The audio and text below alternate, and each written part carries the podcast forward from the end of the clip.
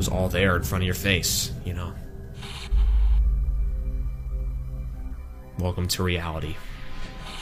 The man you're looking at is 24 year old YouTuber Randy Stair. He's obsessed with two things not often found together the cartoon Danny Phantom and Columbine. Although this should have raised red flags when Randy's descent into madness went overlooked by those around him, nothing would stand in his way from becoming a mass killer. What's up, Ewu crew? It's the Raven, here to share another shocking, interesting, or just strange but very true story with you. Today's subject is Randy Stair, more popularly remembered as Andrew Blaze. Despite being known by his YouTube pseudonym, I'm going to use his legal name Randy when talking about him, as this is the name that would eventually become infamous. What makes this case uniquely disturbing is the fact that Randy actually videotaped everything up until the day of his massacre and left behind a trail of disturbing clues in preparation for his final plan.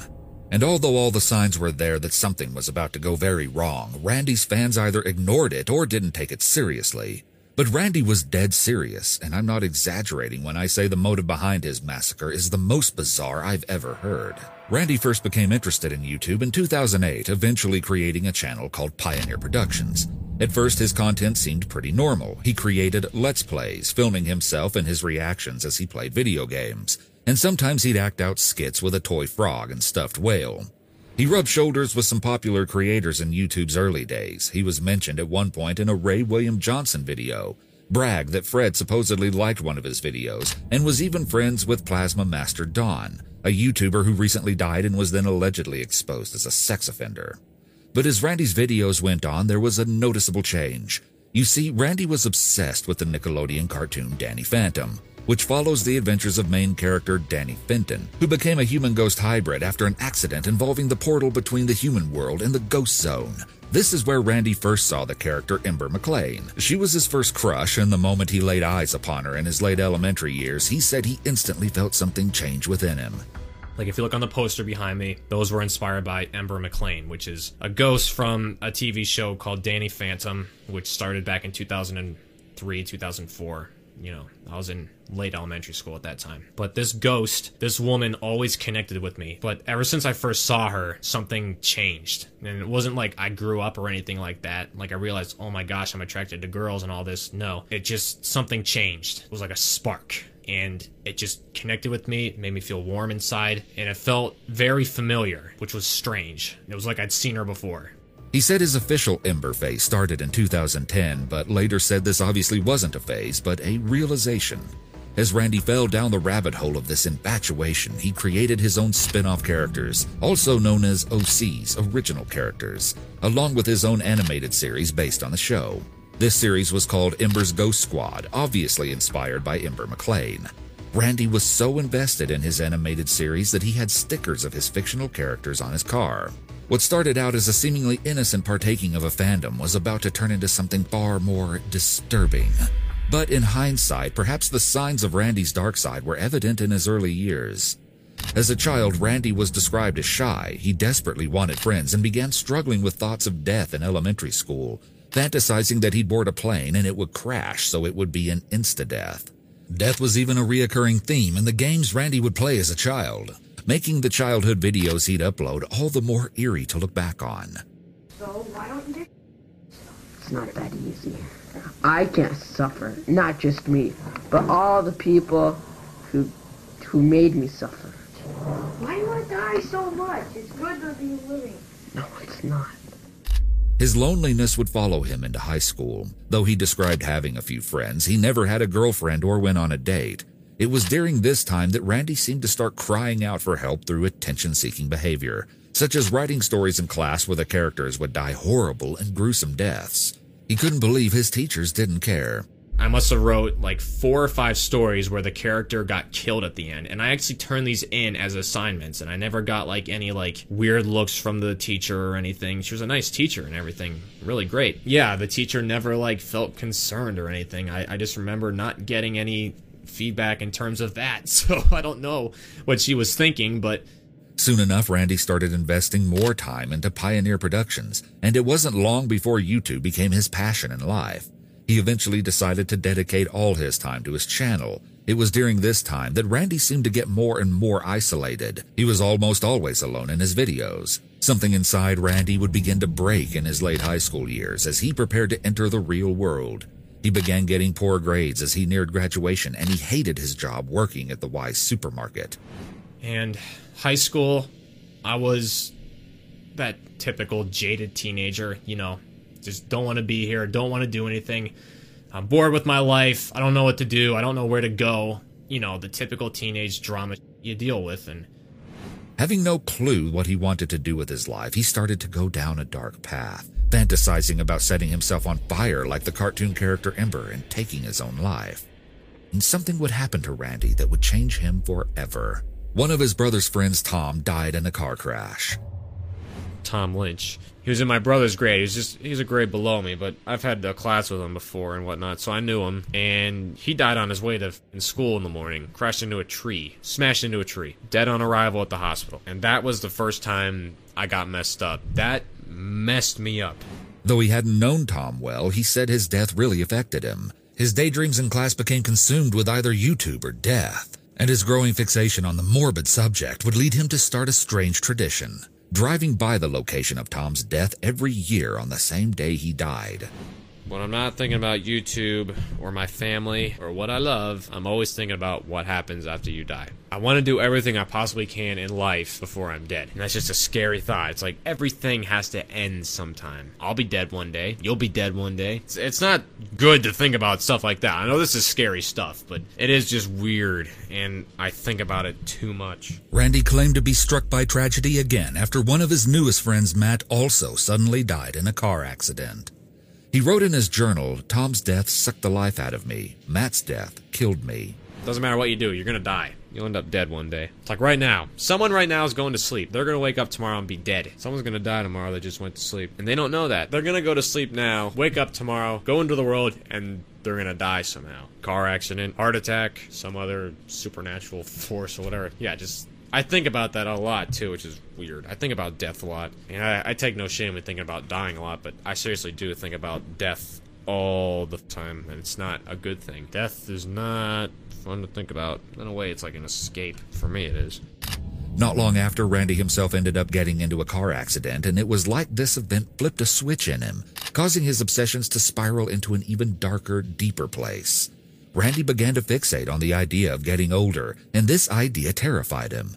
This fear would eventually warp into a disgust for older people, and Randy decided that living past the age of 30 was pointless. It was here that he decided he wanted to die young and soon. There would be no possible way I could live until I was 60 something. Not a chance in hell. Honestly, I don't know how people do it. I don't know how people get up every day and go to like a dead end job, come home, do the same exact routine every day, every weekend. How do you honestly do that? I was never able to compute it in my head. How do you live on this planet for decades upon decades upon decades? I honestly don't know how you do it. At the same time, Randy was developing some other strange ideas involving the cartoon character Ember, writing in his journal. I miss my cartoon like form. Bodies in this dimension are tolerable, but they're nothing compared to that dimension. And that's when Ember came back into my life. Was in 2013. That was just that was it. From that point forward, she never left my life again. Ever. He became convinced that after he died, he would return to his true form, a ghost girl just like Ember, and that he'd live on with the fictional characters he'd created in Ember's Ghost Squad, or EGS. This was what Randy called his big realization, that he didn't belong here on Earth. He was actually a ghost girl, and the only way he could return to what he was truly supposed to be was by dying. During this time, he also began struggling with his gender identity, leading him to experiment with wearing bras. I guess what it came down to was I felt like I was like transgender or something. Like I felt like a, a woman the whole time, which spiritually, I'm a woman. I'm a female soul. But I had to live in a man's body to do what I set out to do. That was my soul contract. That was what I was meant to do. He eventually stole clothes out of his mother's closet and cross dressed when no one else was home. I was cross dressing ever since high school. When you guys would go to your bowling leagues and Jeremy would go with you, I would either film a YouTube video, you know, back in early high school, you know, 9th, 10th, 11th grade. I would pretty much always film a YouTube video between 9th and 10th grade on every Wednesday when you would go out the door. So I would either film a video or I would cross dress And that's something I've kept to myself my whole life. I never told anybody about this.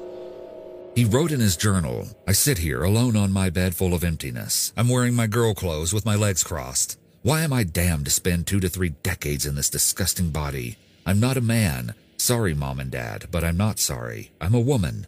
Each and every day it gets harder and harder to live in this body. I'm wearing my female natural selection shirt with my American Eagle bra, panties, and black leggings. I guess the proper term would be transgender, but I don't even fully agree on that.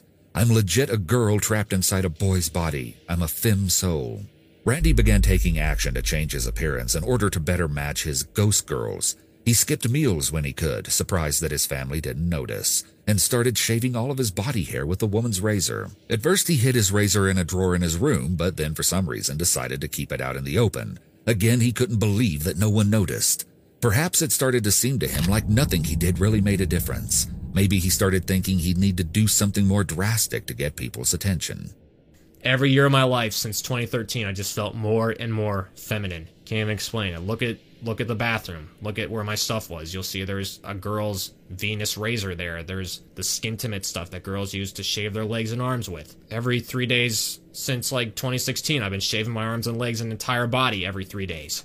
It's just one thing I'll say is like that white stain on the floor, like that splotch you'll see on my carpet. That was an Ember thing. I just I wanted to make my skin as white as possible to look like her. I wanted it to be completely white, so I bought this this body paint, which was like I don't even know what it was. It was like latex that like it becomes like glued to your skin and you gotta peel it off. And it got on the carpet and then it got freaking in my body hair, which like almost never came out at the time what little body hair I had at the time, anyways. But um, that stuff never came off. it's funny. You know, you're over there sleeping, and here I am at three in the morning, covering myself in this latex.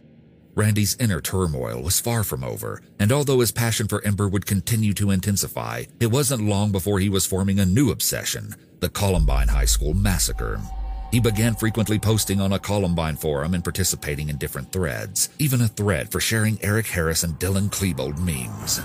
One post that caught his attention read, I know the students finished the 1999 school year at a nearby school, but I was wondering if they still had to complete their final exams. What about exams for the injured? It'd be so mean to make Patrick take them after he got out of the hospital. Randy replied, I never thought about that, ha ha ha. Tests had to be the last thing on the surviving victims' minds. To me, Randy just seemed like one of those people who, when he's interested in something, he dives in headfirst with an almost uncanny hyperfixation. But unfortunately, none of his obsessions were healthy, and now Randy was starting to get ideas. He was also starting to feel increasingly lost in life. During a live stream from 2014, three years before his plan, Randy suddenly announced to the dismay of his fans that he wouldn't be around much longer and would probably be leaving YouTube for reasons he couldn't state.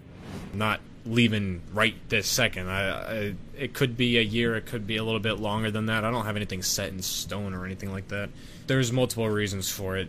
I don't know. I don't really know what to say. It's just like I'm leaving in like a year.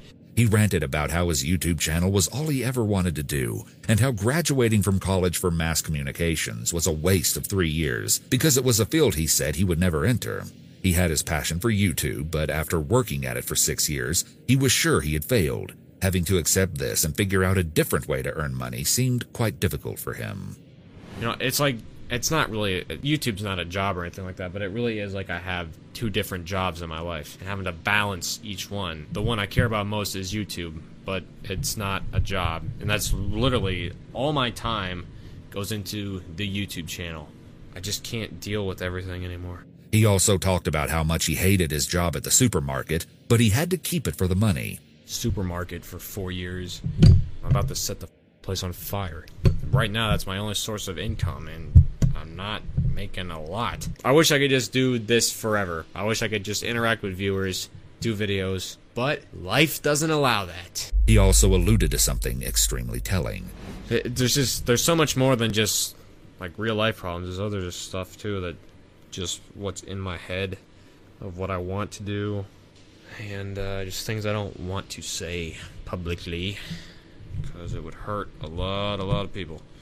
But somehow, even after this pessimistic live stream, Randy said that 2014 ended up being one of his best years. and so he held off on planning the grand escape from his human body. However, it wasn't long until he began to feel dissatisfied with life once again, and in 2017 he decided it was time. But before he could do anything, he wanted to finish off the EGS animation project he'd been working on. That, and he needed a weapon. He thought he'd be able to go forward with his big plan in September, figuring he'd finish his project by then. He tried to figure out a way he could decide the date based on coding the letters EGS, E being 5, G being 7, and S being 19, placing his big plan for 5719.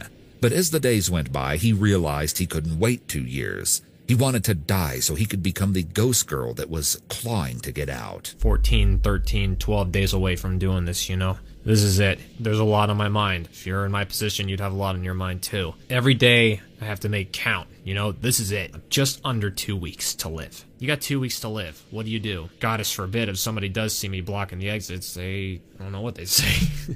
I don't know what I'd say. Tired of the same old routine. Tired of everything but my girls. That's really it. In the meantime, Randy began filming a set of tapes for his parents to view after his death, planning to post them online just before he struck. He ranted in his journal about how much he hated humanity and how he was a self described narcissist who enjoyed watching the tapes of himself over and over again.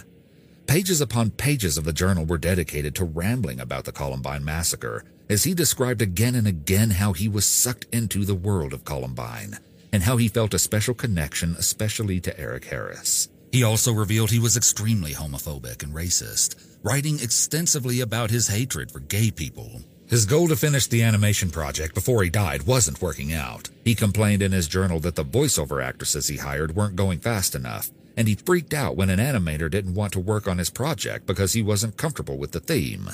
See, Randy's animation project was called The Westboro High Massacre. So all things considered, it's weird enough that he found anyone comfortable to even voice act for it. Still don't have it. I sent the script in March. It's June 2nd. Where's my voiceovers, Laura, that I paid for? Where are they? Better have that voiceover by Monday, Laura. You're dead. It Makes you feel like you don't even matter. Remember that when you work with people in the future. Because I expected to have this months ago. At least say what's going on so I know. It makes you feel like you don't matter. What the ever. The people are worthless sacks of Nobody cares until you're dead. It's the sad truth of life. Watch all my social medias. I can't believe he's dead. I'm so sad. I loved his videos. Was... You haven't seen Jack on my social media since. And after this happens, people will be like, man, I wish I would have talked to them more. Well, too late. It's always what happened with my fan base. As much as I love my fans, no one said Jack to me until I said something big. Like, oh, I'm leaving. If nothing major was happening, it was like I didn't even exist. What the ever. I swear to goddess. People can say they cared about me all they want. You didn't show it. But I was subscribed to you for years. Who cares? You never said anything. People say they care. I don't care. It's too late now. But eventually, everything fell apart with the people he was working with. His project was stuck, and he decided he'd had enough.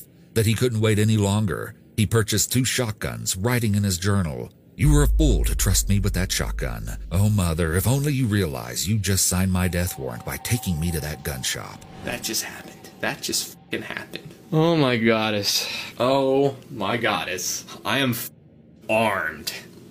I am armed. I got it. I got it. Two Mossberg 500 shotguns. My boss has been trying to get on day shift or second shift. He had an opportunity to get it but the way things are looking, he's not going to get it. So then also put me like on the clock here because it's like he's been trying to look for other places to work. The way I see it, I can just barely have enough time to do all this within four weeks. I want it to be the night of June 9th. I can't tell my parents that I have two shotguns now. They know I have the one, but then if they see that I have the exact same gun, but two inches shorter on the barrel and be like, why do you need that? And that's when it starts to get into like personal stuff. Like, why do you need two shotguns? You're scaring me. Please don't start buying more guns. You know, I have all the pieces. I'm just waiting on getting some eyeliner. So far, it's been okay. I've gotten an occasional like, why are you obsessed with this Columbine? But other than that, virtually nothing. I don't think people would actually like think I would actually consider doing something like this. He took target practice videos in what appeared to be in his backyard with someone else holding the camera and filming him. It makes you wonder who exactly was filming him and how they couldn't have realized something was about to go very wrong, especially taking Randy's shirt into consideration, the same shirt Eric Harris wore on the day of the Columbine massacre. Should I hit the button? What happened next is almost unbelievable. Randy began deliberately leaving a disturbing trail of notes and tweets that he was planning something, and the date for his plan was June 7th. He was not being very subtle at all, but still nobody seemed to even care. In his journal, Randy seemed almost disappointed that his parents didn't notice he was planning something. He wore his natural selection shirt time and time again and was shocked that his parents didn't catch the reference. But Eric Harris had a white t shirt, black text, natural selection. I bought three of them, yet none of you knew what it meant, which blew my mind. I didn't want to tell you that, so I kept that under wraps. That's a warning sign. He wrote, How she hasn't questioned me or seen the signs is beyond me. Looking back now, you might realize, geez, I, I don't know how I missed it. You might just start having flashbacks in your head of certain things, like certain situations where it's like, wow, that was one of them, or that was a warning sign right there. Or... He wondered in his journal if he would have fangirls who would obsess over him. That'd be great, he wrote. He began tweeting a series of alarming messages, not only on his main Twitter account, but on the variety of alternate Twitter accounts he had created to roleplay or pretend to be his characters. You know, I wrote all this dark, brutal, morbid, grim stuff into my videos, and people ate it up and they loved it. They didn't realize that I actually meant it all. I started posting on all my social media how I really felt. Ember was always there in this dark place, like I mentioned. She fueled me to do this. I was like she told me to do this. Do it for the Ghost Squad. You know, we need more souls. He even convinced himself that one of his own fictional characters he had created, Mackenzie, was his soulmate. He drew himself as a ghost girl with Mackenzie holding hands, captioned, Love this girl. Posing as these characters on multiple Twitter accounts, he took on their personalities and pretended he was all of them, tweeting at each other, but really just at himself. Before Randy's big plan, the Ember Ghost Squad Twitter account tweeted, If you think your body is ready for June 7th, then you're gravely mistaken. 17 days is your calendar marked. Hashtag big things. Hashtag June 7th. As the days counted down to his plan, he posted under his Mackenzie account, I can't take my eyes off the countdown clock. Andrew isn't crazy, just caught in the middle of two worlds and dimensions. People don't see or understand that. Looking back on these Twitter accounts just feels weird, as you're looking in on Randy's alter egos. Randy made his character Mackenzie calm and shy, while he made his other character Rachel violent and angry. In speaking through his characters, he would tweet back and forth about his plans in the wide open for everyone to see. The only thing I can think is maybe people assumed the edgy and haunting content of the posts was Randy's way of really getting into the ghost-themed characters. But to him, the fun and games, the pretending, had ended a long time ago. What might be most notable about his accounts is his character Rachel's clear obsession with Columbine. Clearly, his two worlds were now inextricably intertwined.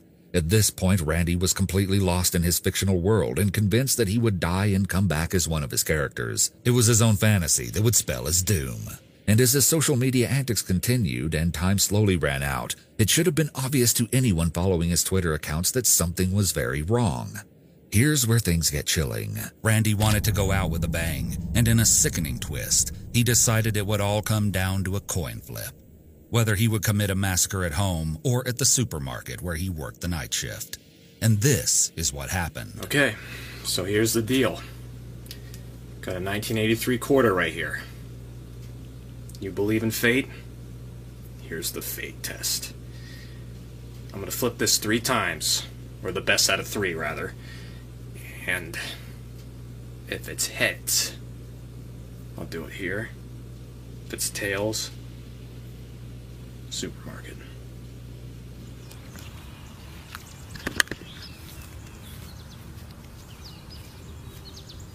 Best of three. Here we go.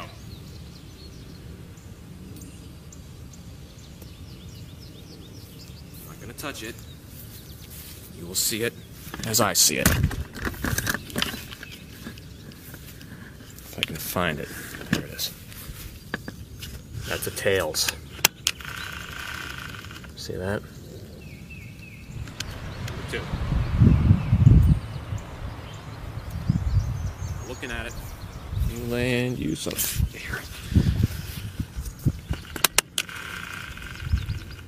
Heads. Had to be, huh? Have to have it come down to the very last coin flick. Okay, this is it for all the marbles. Except we're playing for like much more than marbles here.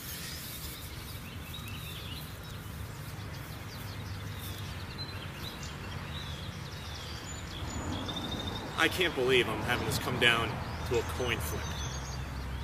The flip of a coin. Here goes. One, two. It's gonna land behind the camera. Just to the side. I can't see it. I see it in the grass, but I can't see it.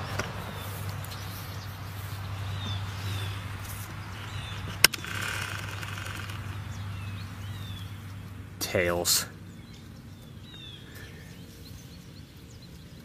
That is a tails, folks. Tails.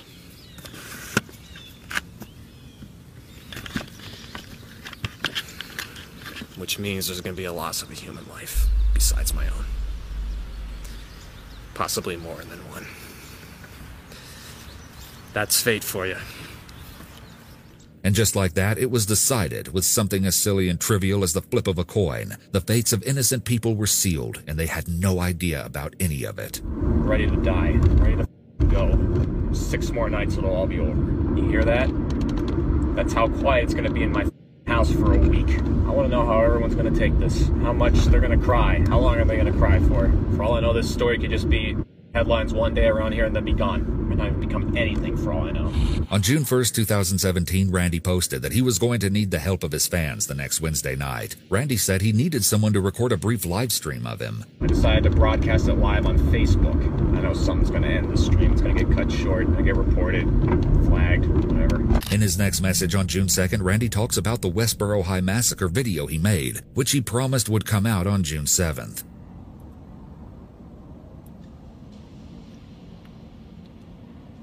What happened?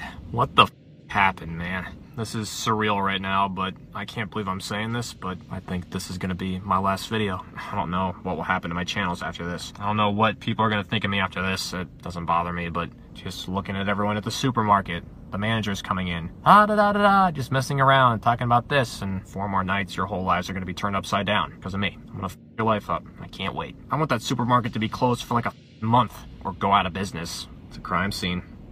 it's gonna be a crime scene. And then it'll be over. And everything will just be thrown away. Whoever would have thought that a cartoon character would cause this to happen? A cartoon character. How can a cartoon character bring all this out in you? How is that even possible? The biggest question will always be why. And I partially told you why. I'm not gonna tell you everything. There's stuff that you still don't know about me that I'll never tell you. I'll take it to the grave. Em, you want a chip? I'm not a psychopath. I don't hunt people down and kill them. I need to eat something substantial. I'm dying here. Take away YouTube, I'm nothing. I mean, there's other dimensions out there besides Earth. There's gonna be a big eternal war. I will be laughing my white ghost female ass off. When I get messages saying, you know, I help people get through dark times, or I change their life, you know, or my videos make them laugh their ass off or put a smile on their face, you know, that's that's all I ever really wanted deep down. I just it wasn't there in the beginning. Like in the beginning, I just wanted to be like, I wanted to get famous from it. That was pretty much it. But I was like Onision that had an actual decent fan base, pretty much. Personally, I actually used to watch Onision back in 2009. I used to use his music in my videos, and I just sort of went, like, all right, he's making really weird that I don't care about. So, because he would cross dress and, and like, uh, no thanks. Even though I cross dress myself, it's kind of funny. Pretty similar with some things we view. I say really brutal shit on Twitter sometimes, but people support it sometimes. It, it blows my mind. It's like, cool. It's a man's world. Men, women are better. I'm gonna miss you guys. I really am. My emotions just aren't what they used to be. Yet the most random thing in the world can make me cry, but things that are supposed to make you cry, they don't. Let It Go and Frozen made me cry. A lot. Not just once, numerous of times. Like almost every time I'd watch the movie, and I watched the movie like 20 times. Life's real short. Sometimes it feels like an eternity, but life's so damn short. And look at me, I, it's like I blinked and I was 24 and a half. And I'll die 24 and a half.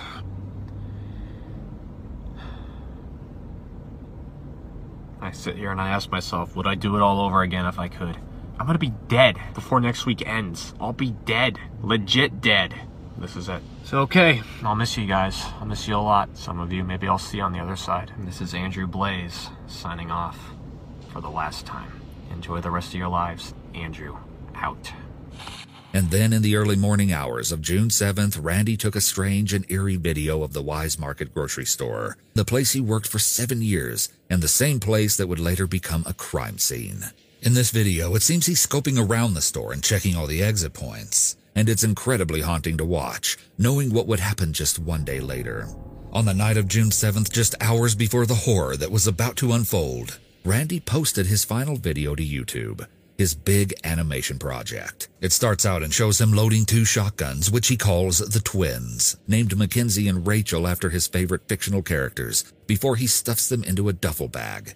I gave them names. The first one I bought, I called Rachel, and then I called the smaller one Mackenzie, after Mackenzie West. As much as you might find it hard to believe, in this poster, I'm the one wrapping my arms around her. That's me. Again, this is a reference to Columbine, as Eric Harris also named his firearm. But Randy didn't stop there. Eric had etched the name into the firearm, and Randy decided to do the exact same thing. Now I duct tape the pistol grip thanks to Eric Harris. It's in this video that he proclaims, I've been stepped on my whole life, not anymore. I've had enough of this putrid planet and I'm gonna leave my mark. Yeah, kinda dark, and it honestly makes me wonder what was a bigger motivator for him in the end the rebirth as a ghost girl he so desperately wished for, or simply getting the attention he desired for so long. You're looking at the beginning of his video right now, hours before what happened. At this point, Randy isn't being discreet. In fact, he practically bragged that something was going to happen. It was in plain sight now, and there was still time to stop him, but still no one reported a thing. I started talking with a girl online and I started talking to her about the shotgun I got. She was one of only two people I told about the shotgun. Clearly, something dark is about to happen, but I have to warn you that what happens next is extremely disturbing, especially because this is the kind of thing that seems like it could happen anywhere and to anyone. The next day, in the early morning hours of June 8th, 24 year old Randy was working his night shift at the store. He and four other employees of the store were stocking the shelves while they got ready to close. It was well after midnight, and the store was quiet as they were all pretty tired. But because they all wanted to get the work done and head home, none of the other employees noticed that Randy wasn't actually doing his job. Instead of helping close the store and stock shelves, he was creeping to each of the exits and barricading them with pallets, trapping everyone inside. This calm and calculated preparation is especially chilling to me because there were so many chances to second guess the plan and turn back before it was too late. Randy took none of them. He casually walks to the emergency exit and pushes a pallet in front of the door before he goes back to cleaning up the store. When he pauses again, none of his coworkers think anything of it, especially because Randy is on his phone. What no one knew was that Randy was sending out a few different videos and posts, which were all detailed plans of the disturbing thing he was going to do next. On one of his Twitter accounts, he uploaded videos called Journal, Digital Set, and most concerningly, one called Suicide Tapes. At 10 p.m., he tweeted as Mackenzie, I hope we were able to get you through the day. I always hate goodbyes, but it's more like, see you later. Thank you, Mackenzie. Just before 1 a.m., right before the massacre, he tweeted as Rachel, Me and Andrew are going to give the world a little insight as to what really lurks around in the shadows of your everyday lives. As soon as he was sure that the videos and tweets were up, Randy begins his sinister plan. Something that everyone on the internet can now see coming. But his unsuspecting coworkers have no idea that they're trapped in a nightmare that Randy has already made sure they can't escape. Around 1 a.m., with the doors at the back of the building all blocked, Randy marches his way to the main entrance to the store, where he locks the doors and blocks them with another pallet. Then he pulls out the two pistol grip pump action shotguns he had hidden in the duffel bag that he brought to work. Randy had brought two guns just in case one of them breaks down on him or jams and he has no way of fixing it. As you'll see, Randy has taken great care to ensure that everything will go according to his gruesome plan. Eerily calm, Randy walks through the store, shotguns ready. The details of what happens next are debated, as the news accounts differ from what one of the employees says happened. I'll tell you all of it so you can make up your own mind, but be warned, what happens next is terrifying. In the store with Randy are 25 year old Victoria, 47 year old Brian, 63 year old Terry, and 25 year old Kristen. According to Kristen, she was in the same aisle as Victoria, working together to restock the shelves. Both girls have their headphones in, with Victoria's music cranked up and Kristen's a little lower. The two are goofing around when Victoria goes further down the aisle to get another stack of labels, completely unaware of what was about to happen. I don't hate Victoria, but you gotta go, Randy had written earlier in his journal. All of a sudden, from where she is standing, Kristen hears a few popping sounds followed by a thud. Kristen doesn't know it, but Randy has just shot Victoria, first wounding her across the chest. But as she turned to run from him, he kept pulling the trigger, shooting her from behind at the base of her skull. And then Kristen's whole world turns upside down. When she turns to see what the popping noise was, she's met with Randy standing at the end of the aisle, about several feet away from her, the guns in his hands and Victoria laying on the ground between them. As she watches in horror and shock, Randy mercilessly fires a few more shots into Victoria. Then Randy looks up and he and Kristen lock eyes. As they stare at each other, her feet are rooted to the ground, her mind racing a mile a minute, trying to comprehend what is happening. After a few heart pounding seconds, during which Randy must have been debating killing her, he just turns and walks into the other aisle.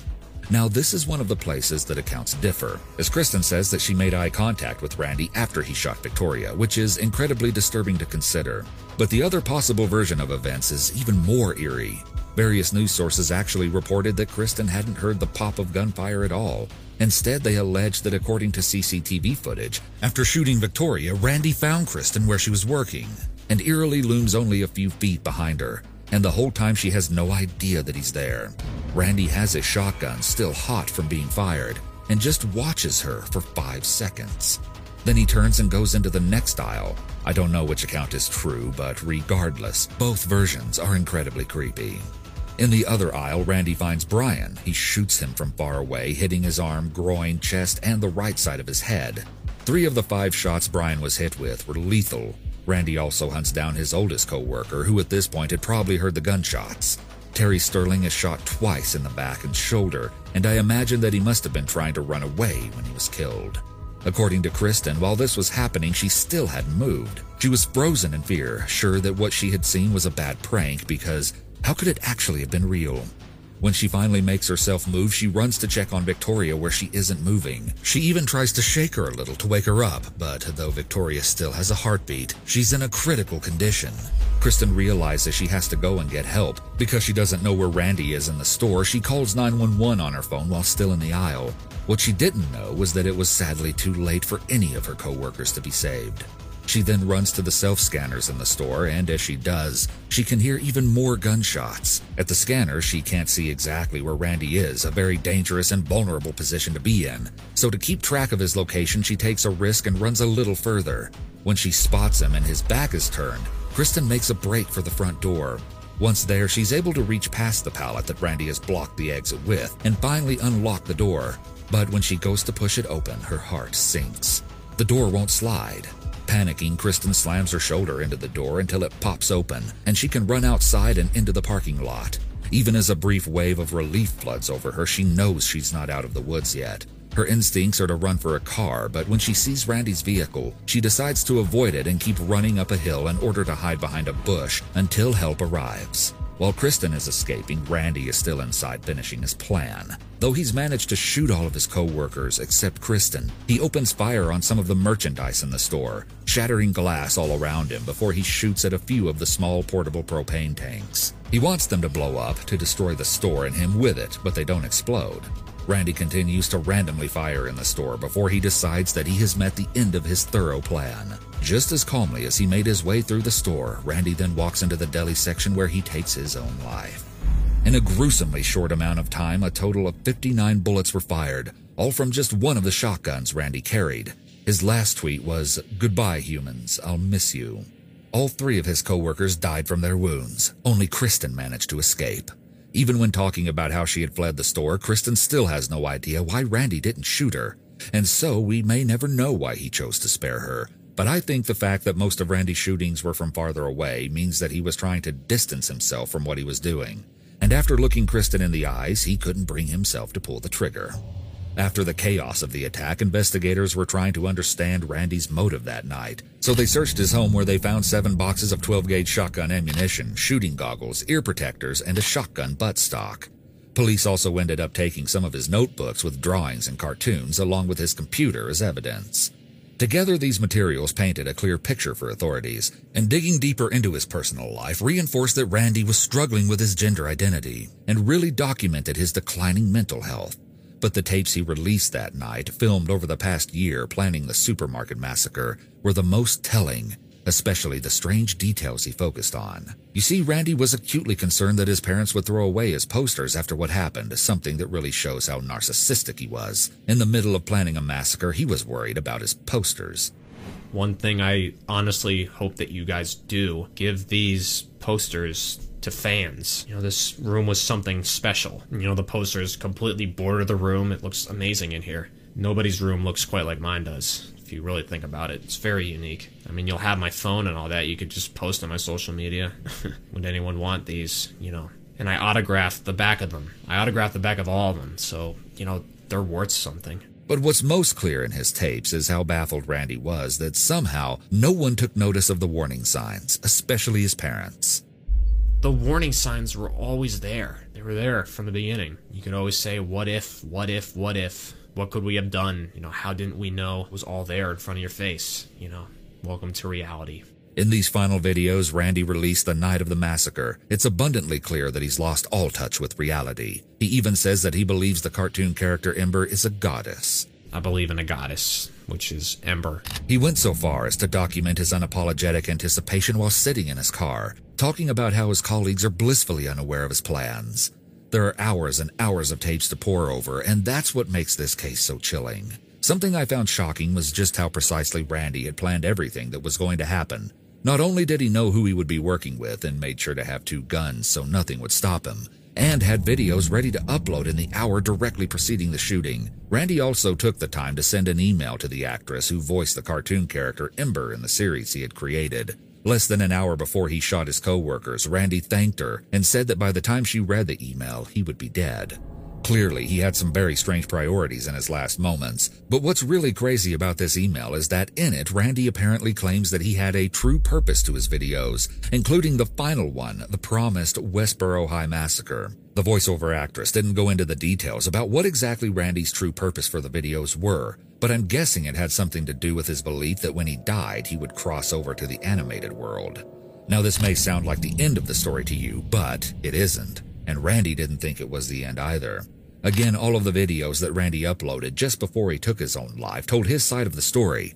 The bio of his Twitter profile even said that he was speaking from before and beyond the grave. Watching his videos, I realized that they show a slow progression from the funny and goofy guy in his earlier videos into the monster who would show up on the night of the shooting.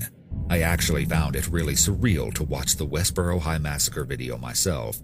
It starts with a swear filled rant before it shows Randy readying two rifles, which were the ones he used in the shooting, and it even includes a few cutaway scenes that show him in the grocery store. Of course, showing the place that would later become a crime scene was disturbing, but it was made all the weirder by being followed with sections of Randy playing on a schoolyard playground. Still, what makes the whole thing even more bizarre is the overall poor quality of his legacy video, and the hundreds of comments below it ridiculing him for exactly this reason. Randy even went so far to make part of his final video a tribute to himself, with clips of him playing and sad music underneath. It's interesting to consider why exactly Randy targeted the supermarket. In his journal entries, he talked about how targeting the supermarket would be lame. But for some reason, he did it anyway. As it turns out, Randy said in one of his videos that his father was a manager there, and the two weren't exactly getting along. Once I started having lousy grades and applying for jobs, and it just, I hated him. Didn't even want to look at him. And then all he seemed to care about was like me getting a full time job and making money, and then trying to move out of the house and start my own life and all this, which I knew I never, I was never gonna do. Prime example of people I hate in this world. Prime example of someone who could be nice and happy and easygoing and joking one day to you better straighten out your life the next. I thought I could be bipolar too, but good lord. I hate my profession. I want to quit. Find another job. That's what you tell me to do. You hated your job for years. What'd you do? You took it out on your family. Way to go. That's definitely the answer to all your problems, isn't it? You hear that? That's me clapping and applauding from the heavens above. When's the last time you ever said you were proud of me? When's the last time you ever said I love you? And I'll tell you one thing, back in elementary school, middle school, I used to worry about dad dying the most out of anyone in this house because I loved him back then. Once high school took off and college and all that, I I found it impossible to love him anymore. And I just started hating guys more than anything. Something I tracked down which gave me a new insight beyond what you might find about the Weis Market shooting was Randy's autopsy report. In addition to the gruesome details of his death, the autopsy revealed a couple of really interesting things, and as I go through what I found, the details will only get more intriguing. Reading the autopsy report, I found out that Randy was wearing black makeup at the time of his death. The report says that it was on his lips and in orbit patterns, which made me think that he had drawn his makeup to look like the swirls that Ember from Danny Phantom wears around her eyes. When his body was found, he apparently had women's clothing on underneath his regular clothing. And here's the most interesting find. Randy had 372 milliliters of diphenhydramine in his system when he died. For those of you who don't know, diphenhydramine is Benadryl, and you should never take more than the recommended amount as it can be fatal. But Randy had ingested way over the maximum that anyone should ever take. As soon as I saw this, I realized something. Randy would have been essentially suffering from an overdose that night. His vision would have been blurred. He could have felt really confused, unsteady, or drowsy and most startlingly, he could have been suffering from seizures and hallucinations as well. I can only speculate about why Randy may have chosen to take this much of something that would harm him, but I think it's interesting to consider that he could have been seeing or hearing things that night. Of course, he had been planning this attack for a long time, and any hallucinations may not have affected what he did. But another really interesting element of this whole thing is Randy's own comments about drugs. In his own tapes, he talks about how he isn't interested in drugs, so why did he take a harmful amount of Benadryl that night? Was it to ensure that he didn't back out of his plan? Some people have speculated that he may have been hallucinating the animated character Ember. In a 2018 interview, Kristen came forward to speak on her experience, and she emphasized that Randy was suffering from a mental illness, and that the man who carried out these evil acts wasn't the person she and her co-workers knew and loved. This was someone different. After speaking with other employees, she says everyone agreed on one thing. They never saw this coming. And maybe that's the scariest part about this whole story. Whether it was a slow, inevitable buildup or a sudden snap, nobody could see the hidden demons just below the surface of Randy's quiet and unassuming demeanor until it was much too late. Although nothing can reverse this awful tragedy, perhaps it can serve as a lesson of the kinds of warning signs that may be able to alert us that someone is a danger to themselves and potentially everyone around them too.